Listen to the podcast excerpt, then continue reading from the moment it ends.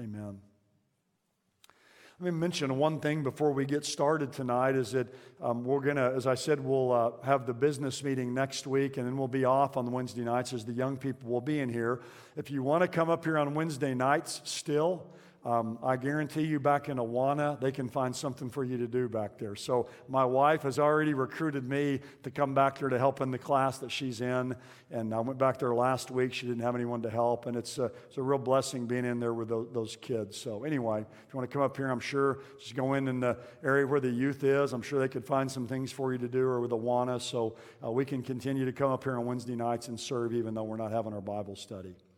Well, if you'll turn with me in your Bibles to uh, John 15, 1 to 11, this is our final, uh, ser- final part of this series, uh, the I am, uh, G- the I am statements of Jesus, Jesus in the present tense. Uh, this is the seventh and final of these seven I ams in the Gospel of John. And uh, the, the uh, first one, of course, uh, earlier, earlier back in the book of John, now all the way to chapter 15. The first four of the I am statements were given publicly uh, by Jesus. Um, the, the fifth one was given privately to Martha, and now the sixth and seventh ones are given to the disciples in the upper room. You remember the sixth one looked at last week I am the way, the truth, and the life. And we have here in John 15 where Jesus says, I am the vine. And John 13 through 17 is often called the upper room discourse, or really 13 through 16 is called the upper room discourse because it's a discourse or a message Jesus gave to his disciples in the upper room on that night before his crucifixion. And the gist of the upper room discourse is Jesus is getting ready to die and, of course, to rise from the dead, but then to ascend to heaven.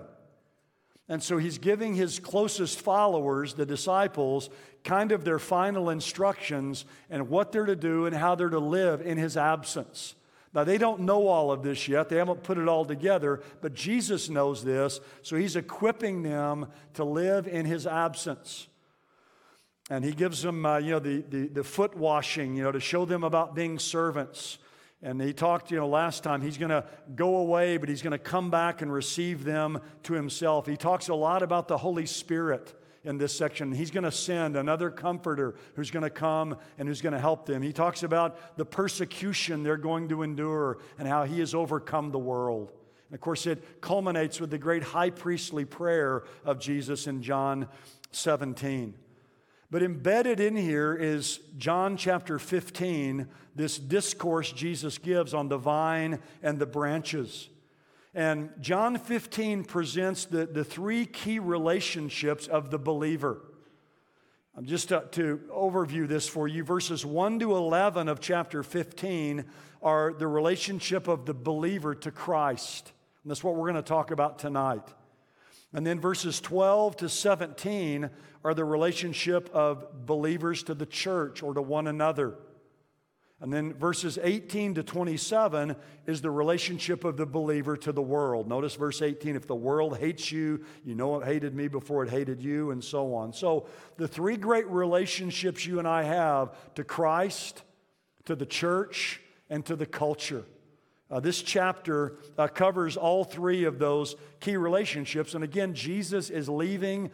He's going to go away and ascend to heaven before he returns. And he wants them to know in his absence how they're going to relate to him, how they're to relate to other believers in the church, and how we're relate to relate to the world. So you can read this chapter at your leisure and see those three relationships uh, highlighted. But he begins with our relationship to himself our relationship to Christ. And again, uh, in this passage is the seventh of these I ams. Let me read uh, verses 1 to 11. That'll be our passage here this evening.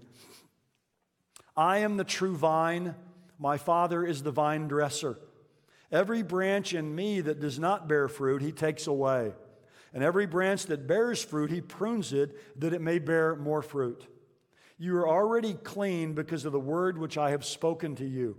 Abide in me, and I in you. As the branch cannot bear fruit of itself unless it abides in the vine, so neither can you unless you abide in me. I am the vine, you are the branches. He who abides in me and I in him, he bears much fruit. For apart from me, you can do nothing. If anyone does not abide in me, he's thrown away as a branch and dries up, and they gather them and cast them into the fire, and they are burned. If you abide in me and my words abide in you, ask whatever you wish, and it shall be done for you. And this is my and this is my Father glorified that you bear much fruit and so prove to be my disciples. Just as the Father has loved me, I have also loved you. Abide in my love. If you keep my commandments, you will abide in my love, just as I have kept my Father's commandments and abide in his love. These things I have spoken to you, that my joy may be in you, and that your joy may be made full. Well, so reads God's word. There's a story I like. I've shared this before, but it's from a, a book called Mastering Life by Robert, uh, Robert Morgan. And he says this in 1961, an executive in Amsterdam named Thomas Van Beek recruited a capable assistant to help him master and manage his work. Miss Neff came with excellent references, a good grasp of typing and shorthand, and a reservoir of perpetual energy. She handled calls with proficiency, paperwork with competence, and emergencies with calm. Even when Van Beek and his colleagues drooped from exhaustion at the end of long days, Miss Neff seemed indefatigable. She was a one woman miracle, and for 12 years she managed the office with machine like efficiency. Finally, the dreaded day came when Miss Neff turned in her notice. She was ready to retire, and no one could dissuade her. It wasn't a matter of long hours or low pay, she simply longed for the next chapter in her life. With reluctance, Mr. Van Beek planned a retirement party for this remarkable woman who'd invested years doing the work of two people without complaining. That's when the surprise came. To the wonderment of all, Miss Neff arrived at the party with another person, another Miss Neff. For a dozen years, two sisters, identical twins, had been sharing the same job, each working half time, rotating in and out according to their own covert schedule and splitting the paycheck between them. As coworkers did a double take, the Mrs. Neff smiled at the success of their charade, having double teamed their colleagues for over a decade. I like that. Two doing uh, the work of one here, if you will. And, and, I love that story because, really, in many ways, that's the truth here of, of the, the I am statement of Jesus being the vine and us being the branches. Um, in fact, it's not really two of us doing the work, it's Jesus doing the work, Jesus doing the work through us. Um, our responsibility in life, our main responsibility as believers, is to abide in Jesus Christ like a branch abiding in a vine and allowing Him through us uh, to produce fruit. This is a, a very simple but a life changing message, and that is as we abide in Jesus Christ, He produces fruit through us. He does the work in us and the work through us. Now, there's two main thoughts here, I think, that to hang our, uh, our outline on here, and that is the analogy and the abiding. The analogy and the abiding. He, he opens with this analogy, Jesus does again, as he's teaching his disciples. And we see this analogy in verses 1 to 3. Now, the setting of this passage, you'll remember, is the night before Jesus' death. So, this is, by the chronology that I use, th- the Thursday night before the death of Jesus. He's just celebrated the Passover with his disciples, and he's transformed the Jewish Passover into uh, the Lord's Supper, a memorial of his death. And Judas Iscariot has uh, departed. Notice back in uh, chapter 13 and verse 30, all the way back uh, a couple chapters earlier. Remember in verse 30 it says, And so after receiving the morsel, he went out immediately, and it was night. So remember, Judas, the betrayer, has gone out to do his dastardly deed, if you will, and betray the master. So Judas has left, so it's just Jesus and the other 11 disciples. And Jesus has just spoken the words in John 14, 6 I am the way, the truth, and the life. No one comes to the Father but through me. Now, notice down in chapter 14 and verse 31, and this is a, a, connection. I think that a lot of people, when they study this passage, they miss this. So in John 14 31, right before our passage, it says, But that the world may know that I love the Father, and as the Father gave thee commandment, even so I do. Arise, let us go from here. So they're in the upper room. If you've been to, uh, to Jerusalem, uh, the, the upper room, the traditional site of it, is in the southwest part of the city. So they have to go through the city, around the city, to go down through the Kidron Valley, to go up to the Garden of Gethsemane, where Jesus is going to go there to pray. So the 11 and Jesus are walking from the upper room over to the Garden of Gethsemane. And you, you see a parallel to that over in John 18, verse 1. Now, we all know, if we've studied the Gospels, that Jesus often used things that were at hand to explain and illustrate spiritual truths. It was, it's beautiful. You think about Jesus out on a hillside, seeing, you know, a farmer went out to sow seed, and he may have been pointing to a guy on a hillside that was sowing. So he had all kinds of ready made illustrations from nature. And so in John 15, he uses a grapevine as an illustration to teach some very vital secrets of the Christian life. And what Jesus does is he weaves all of the key figures of this night when he's there with his disciples, he weaves all those key figures into his metaphor of the vine and the branches. Now, what is it that called this metaphor to Jesus' mind? And you know, just did he just decide to just start talking about a vine and branches as they're there? Many people believe that as they, they're making their way from the upper room in the southwestern part of the city down through the Kidron Valley and through that area up to the Garden of Gethsemane, that they would have looked at, because it's, it's obviously it's Passover, so it's, it's a full moon, it's well lit. There's a great door, it's 100 feet tall that, that, that in that day that, that entered into the temple. And it was adorned and embellished with a huge grapevine because you remember in the Old Testament, many, many times, the nation of Israel is compared to God's vine or God's vineyard. God planted them there in the land and expected them to bear fruit. And so on the door into the temple was a huge golden vine with bunches of grapes on it with. Uh, uh, with all kinds of costly jewels in them. A lot of the, the wealthy benefactors in Jerusalem would give these jewels to place in this. So, a hundred foot tall door with this huge vine on it with bunches of grapes that were uh, uh, represented by costly jewels. And it's said by people from that day that each of these bunches of grapes that were on there were as tall as a man, so five or six feet tall. So in the, in the moonlit night, as they're walking along, the disciples may have looked at that and Jesus, they may have seen it glistening in the moonlight, and Jesus may have said, I am the vine, I'm the true vine. My Father is the vine dresser. So that may have been what called this uh, to mind.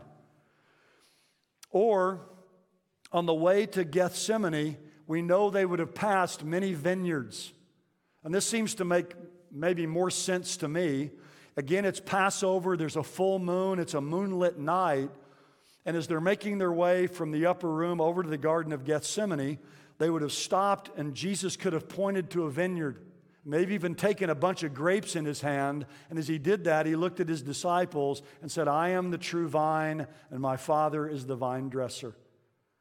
But Jesus uses this picture, again, whether it's from the temple door or vineyards they passed, or again, it could be both to illustrate the relationship of his followers to himself. And in doing this, he gives the final uh, one of these I am statements. Now, this analogy or allegory that Jesus gives here has four main parts that correspond to the four main characters in the drama, really, that night. And Jesus says, first of all, I am the true vine. So obviously, Jesus is the vine. And again, as I've said, the symbol for Israel in the Psalms and the prophets often was a vine. And Israel was God's vine that He'd planted there in the land, but Israel had failed to bear fruit. And over and over again, they're called to account for that in the Old Testament. Passages like Isaiah chapter 5 and others, where uh, they're called to account for not producing fruit for God. So that's why Jesus says, I am the true vine. Now, Israel was a vine, they failed to produce fruit for God. I'm the true vine. In other words, I'm what God expected from the nation of Israel. He's the ultimate ideal Israelite. Now, this, of course, again, is the seventh and the final of these I am statements of Jesus. And again, I believe it points to uh, Jesus' deity. He is the true vine. Now, then he says, And my Father is the vine dresser or the gardener. That's God the Father. And it's a powerful picture because think about this God the Father moves about his vineyard, watching over the vine and the branches and he tends to it all. I mean, it's his vineyard, and he is sovereign over it all. And you and I have the great privilege every day in our lives to go out and to labor in the Lord's vineyard. But it's God's vineyard, and he tends to it, and he watches it. He's watching the vine and the branches. Now, notice the vine dresser does two things. Every branch in me that does not bear fruit, he takes away. And every uh, branch that bears fruit, he prunes it that it may bear more fruit. So he does two things. He cuts off the unfruitful, withered branches, and he takes them away. So we're going to look at this a little bit later, but the word I would use, he destroys these unfruitful, withered branches. But for the branches that are fruitful, he cultivates those. He doesn't cut them off, he cultivates them. He doesn't destroy them, he disciplines them.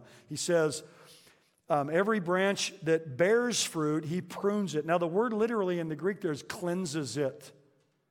He cleanses these fruitful branches. He prunes them that they might bear more fruit. So he cuts off the dead wood, if you will, to give the fruitful branches uh, more room to grow.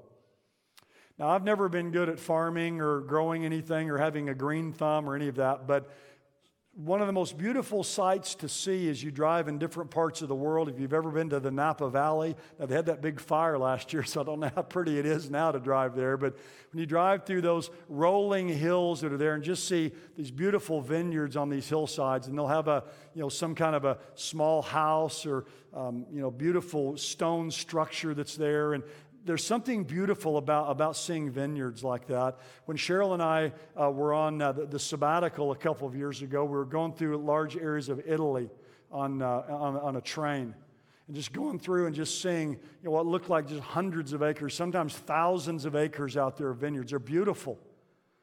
And this is the picture that Jesus is giving here. And again, I don't know anything about horticulture or especially uh, about taking care of vines, but Jesus here is saying, You take away this dead wood and you prune these so that they can bear more fruit. Now, the third part of the analogy is the branches. So, Jesus is the vine, the Father's the vine dresser, and the branches here would represent professing Christians, people who profess uh, to be a follower of Jesus. Now, there's the pesky problem here in this passage of the fruitless branches that get thrown into the fire. And this is one of these battleground kind of passages because these fruitless branches here, you know, you've heard the old phrase, they're dying on the vine. That's the picture here. And verses 2 and verse 6 trouble a lot of people. Because the question arises who are these fruitless branches? Look at verse 2 again. Every branch in me that does not bear fruit, he takes it away. Now, when you go to verse 6, he's going to give a little more information on this. He's going to amplify what he's saying more. If anyone does not abide in me, he's thrown away as a branch and dries up, and they gather them and cast them into the fire, and they are burned. So there's two kind of branches here. There are uh, uh, fruitful branches and there are unfruitful branches. Now, who are these fruitless branches that are thrown into the fire? That's the question here. Now, as with all these kinds of kind of what they're called problem passages, there's always two or three or four views, right? Well, one view that I'm sure you could imagine quickly is a lot of people will say these are saved people, they're true Christians who lose their salvation and they're thrown into the fire. I mean, that's, that's the way those who come at uh, Scripture from an Arminian perspective, that's the way they would see this because to them it's cut and dried. They would say, look at verse 2 every branch in me. So they're in Jesus that doesn't bear fruit, he takes it away. So it's clearly they would say it's a believer. And he says, If anyone doesn't abide in me, he's thrown away as a branch, dries up, they gather them, cast them into the fire, and they're burned. Now, the problem with that view is if you go back just a few pages to John chapter 6 and uh, verse 37, Jesus says, All that the Father gives to me come to me, and the one who comes to me, I will certainly never cast him out. So you, you kind of got a contradiction there. This is Jesus speaking in both places. I'm over in John 10. Jesus said, My sheep hear my voice. I know them. They follow me. I give them eternal life. No one can snatch them out of my hand. Now, what Arminians will say is, well, no one can snatch you out of his hand, but you can snatch yourself out of his hand. Well, you're someone, aren't you? and you can't snatch yourself out of his hand either. No one can snatch them out of my hand. My Father is given them to me is greater than all. No one can snatch them out of my hand. So it seems even within John's gospel and Jesus' teaching that someone who is uh, truly converted through faith in Christ cannot lose their salvation. So I don't think that's a valid interpretation here because it makes Jesus contradict himself. Other people will say, well, these are saved people who don't bear fruit and they get disciplined by the Lord and they lose rewards and get disciplined, but they don't lose their salvation. Now, what they would say is what gets thrown into the fire are the works they did that are useless works, and those useless works get burned up before the judgment seat of Christ, but the person himself or herself makes it through the judgment and is saved. So these are believers. It's just their, their works that are being burned up here, and they're going to lose reward and be disciplined by God. But uh, to me, the context here points to another view that these are professing Christians who only had an external association with Christ, but no real spiritual union with Him. To me, that view is supported by verse 6, where they're thrown into the fire and burned. And it doesn't say it's their useless works that are thrown into the fire, it's the branches that are thrown into the fire. Uh, to me, there's no getting around that. Now, the problem is, back up in verse 2, every branch in me that does not bear fruit, you say, well, how can a branch be in Christ and not really be a believer? We have to remember Jesus is not using the in me statement the same way that Paul is using, you know, to be in Christ of union with him.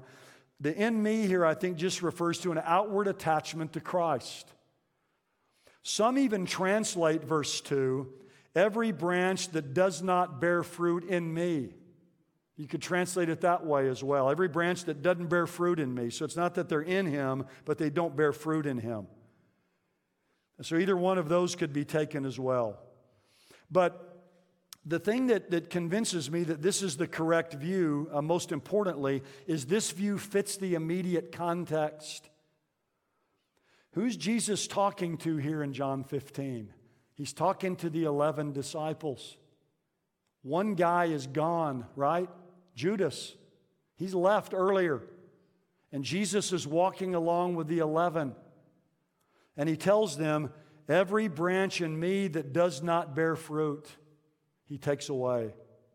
If anyone doesn't abide in me, verse 6, he's thrown away as a branch and dries up, and they gather them and cast them in the fire, and they're burned. Judas has just left the upper room to go out and to betray Jesus. So, right in the presence of the 11, just a few minutes earlier, was the presence of the quintessential example, if you will, of a false, fruitless branch. Judas was a dying, withered branch who had an attachment outwardly to Christ. He had an attachment to the cause, but he, but he didn't have an attachment to Christ. He was a dead, fruitless branch. And think about this to the eye, Judas was indistinguishable from the other 11 disciples. In fact, if you go back, uh, back to uh, John uh, chapter 13 and um, verse um, 21, I believe it is. Um, let's see. Yeah, in verse 21 of John 13, Jesus said, Truly, truly, I say to you, one of you will betray me. And the disciples began looking at one another at a loss to know which one of them he was speaking. So, I mean, Judas must have looked indistinguishable when he said, One of you is going to betray me. They didn't all say, Man, we know that Judas is a scoundrel the whole time, right? They didn't point him out. In fact, they go around one at a time and say, Lord, is it me? So think about that. Judas was indistinguishable from the other 11 disciples. Now, again, you say, uh, well, what about when it says that every branch in me um, again, I think this is just people that were outwardly attached to Jesus, just like Judas was. But what Jesus is saying here is a branch that is truly connected to the vine is secure and will never be removed. But those who have superficial contact only, but no real union with Christ, will be removed. In other words, these are Judas branches or someone who was never saved. They're all leaves, if you will, and no fruit. They may attend church, know a lot of answers, they may go through a lot of religious motions, but they aren't true believers. They're fake followers or counterfeit Christians. And these fruitless branches get cut off and thrown into the fire. Now, that's a sobering picture. And again, I, I, know that when you say things like this, a lot of people can leave thinking, well, am I really a Christian? Now, that's not my purpose tonight to have a bunch of us here doubting our salvation, but it is a good thing to ask ourselves to make sure that we're not a counterfeit Christian. We're not going through outward motions, but not really in union with Jesus Christ through faith in Him. So that's what happens to these unfruitful branches. You say, well, what happens to the fruitful branches? Well, notice it says um, he prunes them that they may bear more fruit. So, fruitful branches get the knife, they get pruned. The Father will see to it, if we're a believer, that we bear fruit. And again, the fruitful branches here represent the 11 disciples who are with Jesus and who will follow him thereafter. Judas was uh, the, the, the, the unfruitful branch, the 11 are the fruitful branches. And we see here that the vine dresser knows what he's doing. He removes, uh, he, he removes sin and the distractions of life that will limit our fruitfulness. In fact, in Hebrews 12, it says, Whom the Lord loves, he disciplines. He scourges every son he receives. Whom the Lord loves, he chastens. In other words, the Lord comes in and wants to prune our lives to take away the things that are holding us back from being most fruitful. Now you say, well, how does the Lord prune our lives? Well, one of the main ways he does it is through the scripture. In fact, notice verse 3. He says to the 11, because remember, Judas is gone, he says, You were already clean because of the word that I've spoken to you. So they've all experienced initial cleansing through the word that Jesus had spoken to him, they'd came, come to faith in Christ. And the word clean here is the same word as cleanses in verse 2. So they've had an initial once for all cleansing through the Word of God, through the, the, the, message of the gospel. Now they need a continued pruning and cleansing uh, through God's Word. So the Bible prunes us. The Word of God ultimately is the pruning knife of the vine dresser. That's why we need to keep our life and our mind and our heart under the knife of the Word of God regularly. And if you're like me, when you read the Bible uh, every, every evening or whenever you read Scripture, we, we find comfort in the Bible, we find wonderful promises in the Bible, but sometimes the Bible cuts us and it prunes us in our lives. In fact, Spurgeon said this The Word is often the knife with which the great husbandman prunes the vine. And, brothers and sisters, if we were more willing to feel the edge of the word and so let it to cut away something that may be very dear to us, we should not see, need so much pruning by affliction. It is because that first knife does not always produce the desired result that another sharp tool is used by which we are effectively pruned. So, what I would say is let the Word of God do its word in your life and prune you so God doesn't have to go around and use the next instrument to do it, right? Because He's going to do it one way or the other. And He uses suffering and hardships and trials and loss of material possessions and, and grief in a relationship. And pruning is painful, but it's always good for us. Uh, Kent Hughes says God's hand is never closer than when He prunes the vine. During those times of severest cutting, when to us he may seem to have departed, he is the closest. His pruning may pain us, but it will never hurt us. One other writer says this Our Heavenly Father is hungry for fruit from His vine. In order to produce it, He will often, in His pruning, cut deeper than we would have ever chosen. But He wants us to bear fruit, uh, to be what He desires for us to be. It's an old story I love. I've told this before about J. Vernon McGee. Um, he talks about in his own life how he got cancer and how God used that to prune him. In fact, I heard J. Vernon McGee uh, speak when he was, uh, I think it was 84 uh, years old. He died not long after. He was at Metropolitan Church. I got to hear him. I'd listened to him on the radio all those years. And he'd had cancer for 20 years. And he said, the, the doctors gave me six months, but God's given me 20 years. He was, he'd lost a lot of weight, and he said, uh, he said, I think I could turn around inside this suit, you know, without affecting it at all. He was drinking a lot of water because he was on different treatments, and he used to say that uh, he'd had so many surgeries, he was going to heaven one piece at a time. But, uh, but he, he, says, and he says, I think the Lord was pruning me when he permitted me to have cancer and allowed it to stay in my body. He prunes out that which hinders our bearing fruit. And he says, one of the reasons so many of God's children get hurt by this method of pruning is they get far from God and out of fellowship. The closer we are to God, the less it will hurt. And then he tells the story about when he was a boy and some of his friends and him played hooky. They got called into the principal's office and they knew they were going to get switched. Now, you can't do that stuff anymore, but I took a switch and took it to you back in those days. And uh, there was another boy in there, and he said this guy was experienced. Man, he'd been there a lot of times, and these guys were rookies. And so he told him, whenever he hits you, don't move away from him, move closer, because the closer you get, the less it'll hurt. And so he goes on and said, uh, I've learned a really good advice when the Lord chastens us. Whom the Lord loves, He chastens. He's trying to get fruit in our lives. When we tend to complain and move away from Him, it hurts worse. But if we draw close to Him, it won't hurt nearly so much. And I like that. He's saying, look, draw near to the Lord in these times. Don't draw away from Him when He brings the pruning knife. Now, we see here that the fifth part or the, uh, the fourth part of this analogy here is the fruit.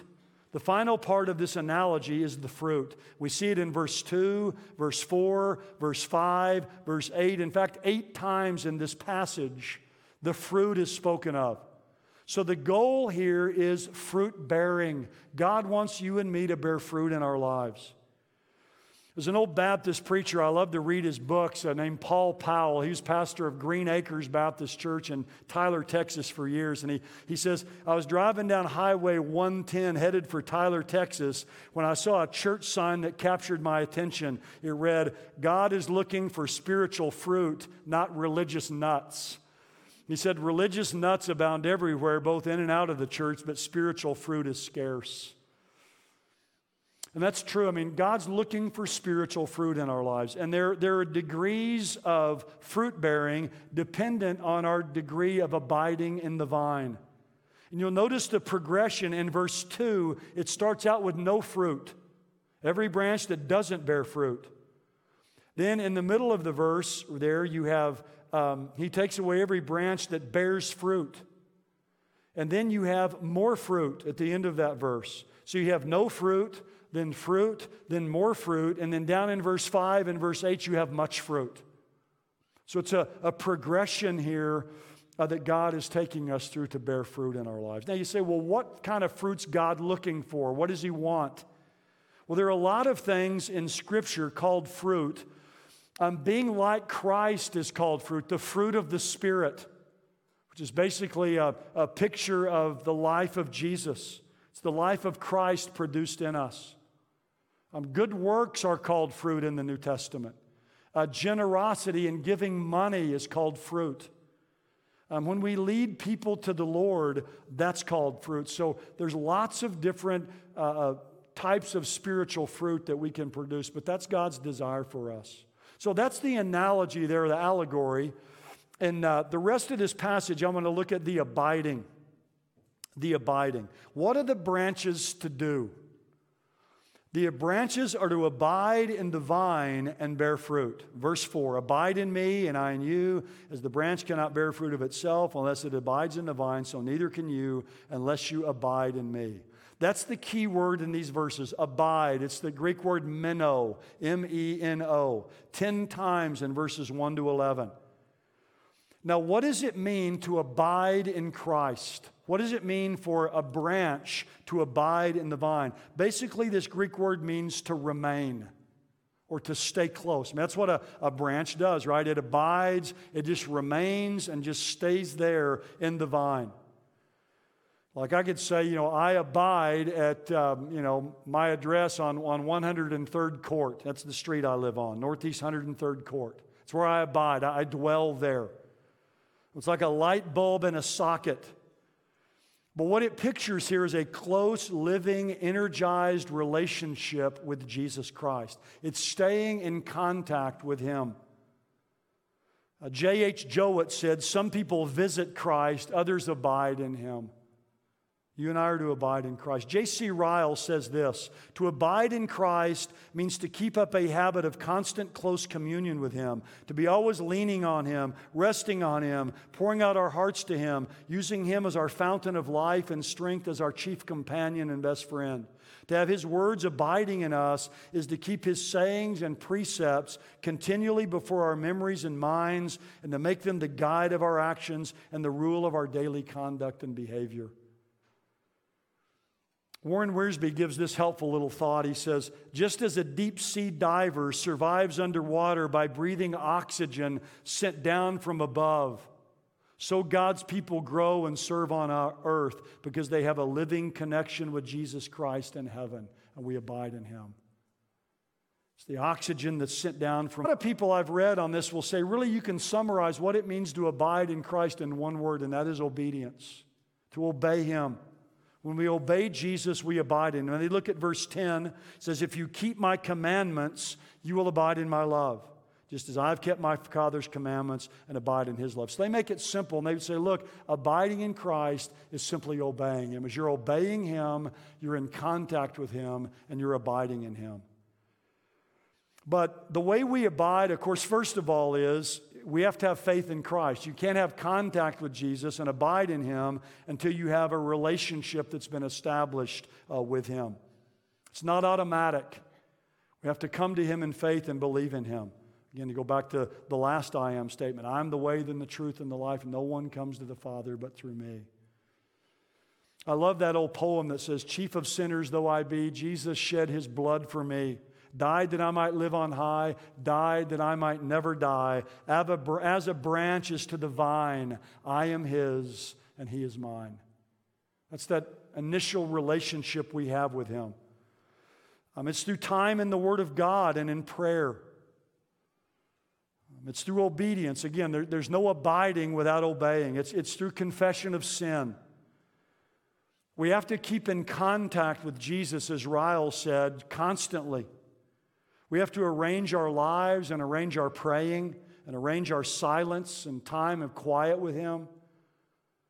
And never have a day go by when we give ourselves a chance to forget Him. That's what it means to abide in Christ. And he says in verse 5 apart from Jesus and abiding in him, there can be no spiritual fruit in our lives. Apart from me, you can do nothing. Just like a branch can't do anything apart from the vine. Now, look, you and I can do a lot of work. We can go to school. Uh, we can make good grades. We can raise a family. We can work at a job. We can even preach sermons. But we cannot produce real, lasting fruit for God apart from an abiding relationship with Jesus Christ. The branch is totally dependent on the vine. We're totally dependent um, on the Lord Jesus. Now, what does it look like if a Christian is abiding in Christ? Let me just mention a few things. One is answered prayer, verse 7. If you abide in me, my words abide in you, ask whatever you wish, and it'll be done for you. So, man, that sounds really good. Well, the first part of it, though, if you, uh, if you abide in me and my words abide in you, in other words, if you're abiding in him, you're going to be asking things that are according to his will. But it speaks here of an empowered prayer life. The key to obtaining in life is abiding. The key to getting what we want is wanting what He wants. And we'll want what He wants when we abide in Him. So, answered prayer is a result of an abiding life, an assurance of salvation. In verse 8, but this is my Father glorified that you bear much fruit and so prove to be my disciples. So, bearing fruit from abiding in Christ gives us assurance of our salvation, that we really know Him. It's the old saying, you know, true grace is never idle. For truly a believer, we will not be idle. There'll be fruit in our lives. Verses 9 and 10 is love. Just as my Father has loved me, I have loved you. Abide in my love. If you keep my commandments, you'll abide in my love, just as I've kept my Father's commandments and abide in his love. The enjoyment of a loving relationship with other people. As we abide in Christ, love is, is stimulated in our lives. And verse 11 is happiness. These things I have spoken to you, that my joy may be in you, and that your joy may be made full. It's talking about overflowing joy. God wants us to be consumed with joy. And He says that my joy may be in you. So His joy becomes our joy when we abide in Jesus Christ. When we abide in Christ, we're not discontent, bitter, complaining, negative people. Because His joy becomes our joy, just like sap flows from the vine um, out into the branch. This passage here, John 15, of Jesus being the vine and us being the branches, this image has been pivotal in the lives, literally, of millions of Christians who've gotten a hold of this truth that the Christian life is not a life lived by us, but it's a life lived through us by uh, Jesus Christ. A lot of examples in church history I've read of this, uh, but one of them, one of the great ones, is uh, in the life of, of Hudson Taylor, J. Hudson Taylor. Um, I read a book by him back in January of 1986. I wrote in the front of it when I read the book, and it had a, a, a life altering impact upon me. Um, he was uh, over in China. He was a missionary there for 51 years, faced Herculean tasks and strain and worry. He brought 800 missionaries to China opened 125 schools. While he was there in China, there were civil wars. He suffered death of his children. His own wife died when he was 39 years of age. But in 1869, at the age of 37, he came into an experience that left him changed forever. And he felt like God brought this to him as well to prepare him two years later for the death of his wife. But he received a letter from a friend that exploded in his own life. And the gist of the letter was what, what uh, Hudson Taylor later called the exchanged life that it's not I, but it's Christ. That everything that we need is available to us in Jesus, and our responsibility is just to abide in Him. And this, this truth had a dramatic impact on Hudson Taylor's life. He wrote a, a famous letter to his sister, you can read in, in uh, his biography. Um, but Hudson Taylor then went on to do tremendous things in China, transformed the nation. He died in 1905, and uh, his son, Frederick Howard Taylor, wrote this about his father in 1932. He says, Here was a man of almost 60 years of age, talking about back when he was in China, bearing tremendous burdens, yet absolutely calm and untroubled. Oh, the pile of letters, any one of which might contain news of death, lack of funds, riots, or serious trouble. Yet all were opened, read, and answered with the same tranquility. Christ, his reason for peace, his reason for his power for calm. Dwelling in Christ, he drew upon his very being and resources. And this he did by an attitude of faith as simple as it was continuous. Yet he was delightfully free and natural. I can find no words to describe it except the scriptural expression in God. He was in God all the time and God in him. It was that true abiding of John 15. That amazing? His own son growing up saw this in the life of his father, crushing burdens upon him. He says, I, I can't find any expression except he was in God. He was in God all the time. God was in him. It was that true abiding of John chapter 15. That's what God did then in and through the life of Hudson Taylor. So, to me, this, this final I am statement is a beautiful one because what it's telling you and it's telling me is we are not alone in the burdens and in the service of, of this life. Just like with the, the, the Mrs. Neff, if you will, uh, there's two of us, and he's the one who's doing the work. One of my favorite stories, I've told you all this one before, I know as well, but I'd love to have been there and heard this conversation. Charles Spurgeon and David Livingstone met one another, and we're having a discussion. The great missionary to Africa was back in England and met with Spurgeon. And Spurgeon did all kinds of work. I mean, he was, a, he was just a, a dynamo of, ministry and work for the Lord. And David Livingstone asked Charles Spurgeon, How do you manage to do two men's work in a single day? And Spurgeon's reply was, You've forgotten there are two of us. And he went on to explain that he had an unseen partner, and his partner was doing most of the work. And I think the problem for many of us here is, is we're doing the work of two people and we're doing it by ourselves. Uh, we are doing the work of two, and we should be because there are two of us. He's the vine, and we're to depend upon Him and draw strength from Him. The only responsibility of a branch is just to abide and remain in contact with the vine. That's its responsibility. And He works and He moves through us and energizes us and produces fruit uh, in our lives. One man uh, just kind of says it like this. I like this summary. He says, if you're, if you're living this way, then you can say this I'm not trying to sign up this new client at my work. Jesus is doing it. I'm not raising my child. Jesus is doing it through me. I can't solve this problem, but Jesus will give me wisdom from above, guide me to the right outcome, and work it all out for good. I'm not trying to control my temper. I'm saying, Lord, your patience, please. I'm not trying to bear this burden. I cast it in the Lord's hands and claim his peace. I'm not the one who will save this soul. That's God's part of the work. I don't have the strength to clean this house, transport this van of kids, prepare this meal, or coach this soccer team. But if this is what the Lord wants me to do today, strength will rise as I wait upon Him. I'm not trying to launch this business. I'm saying, Lord, as I seek to build my business, I ask your will to be done with it here on earth, just as your will is done in heaven. And on and on we can go in the daily burdens and the daily opportunities uh, that come your way and my way. And that lifts the stress and the strain of life. Uh, there's two of us, and He's the one uh, who does the work. It's not I, but it's Christ, as Paul will say later. It's not my strength, but it's His. It's not my glory, but it's His alone. So, my, my uh, prayer for myself and for all of us here tonight is that you and I will learn this truth, a simple truth, but profound truth of abiding in Christ.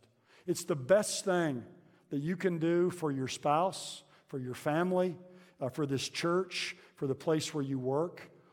It's the best thing that I can do as the pastor of this church for the people in this church.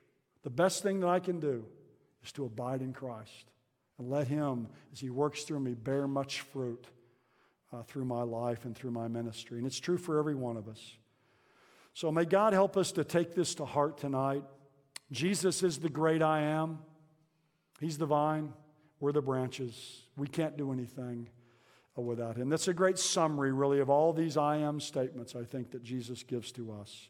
Uh, may God help us to apply this in our, in our lives and abide in Him. Let's pray together.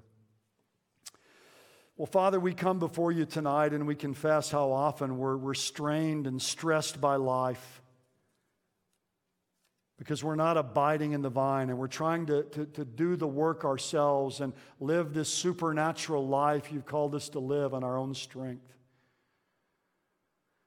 Father, I pray that you'll help this, this simple truth to seep down into our hearts and minds. We'll just spend time in your presence every day, never letting a day go by when we forget you. We'll pray and we'll read your word and we'll confess our sins and we'll obey you and abide and remain in contact with you so that through our lives, Father, there can be much fruit uh, so that you can be glorified. Father, I pray that in the, the days and the weeks and the months ahead, that people who are around us may see a difference in our lives as we practice this great truth of abiding in the Lord Jesus and allowing his fruit to be produced in and through us. Father, so that many around us can see your glory and your power when we yield ourselves to you. Father, help each, each of us here to be a blessing to our spouses if we're married, uh, to our children if we have them, to our friends, to our coworkers, to people in this church as we abide in Jesus. Father, we thank you for Jesus, our I am. We pray that you take all this study that we've uh, given these last few weeks and you'll use it, Father, for our edification for your glory. We ask these things in Jesus' name. Amen.